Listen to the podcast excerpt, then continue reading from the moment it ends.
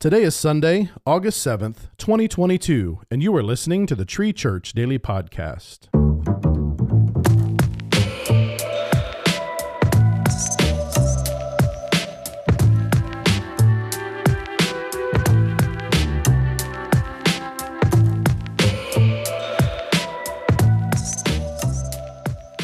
Today's reading comes from Genesis 1 26 through 28 in the ESV.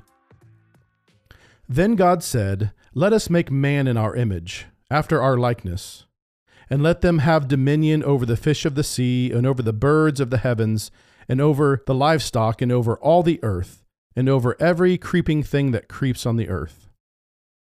So God created man in his own image. In the image of God he created him, male and female he created them. And God blessed them. And God said to them, Be fruitful and multiply, and fill the earth and subdue it, and have dominion over the fish of the sea, and over the birds of the heavens, and over every living thing that moves on the earth.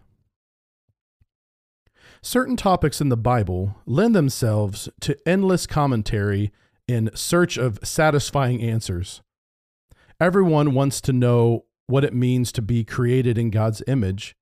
But maybe the shortest route to the answer is through this question Why are we so curious to know what it means to be created in God's image? We are the capstone of God's creation, the only beings endowed with the capacity to know, love, and obey Him. Only humans have a soul, commonly known as our spirit and this soul was created to seek out its creator, who is also known as a spirit. John 4 24. Because he knit us in the womb with eternity in our hearts. Ecclesiastes 3:11. We are naturally curious to know who he is. The pursuit of the truth about God leaves some hearts humbled when they accept it and others hardened when they reject it. Either way, the soul will never be at peace until it connects with its Creator. This is what it means to be made in His image, having spirit to spirit communion with God that no other being can attain. When God formed man from the earth, he breathed life into his nostrils. Genesis 2 7. With this breath came the perfect fellowship God intended us to have with him. Sin disrupted our connection with God, but through Jesus Christ, we can be restored to a blameless relationship with the Father and a proper understanding of good and evil. Here are some action steps to help you as you apply today's message to your life. Based on today's passage, think of at least two ways that sin has distorted the world's understanding of right and wrong.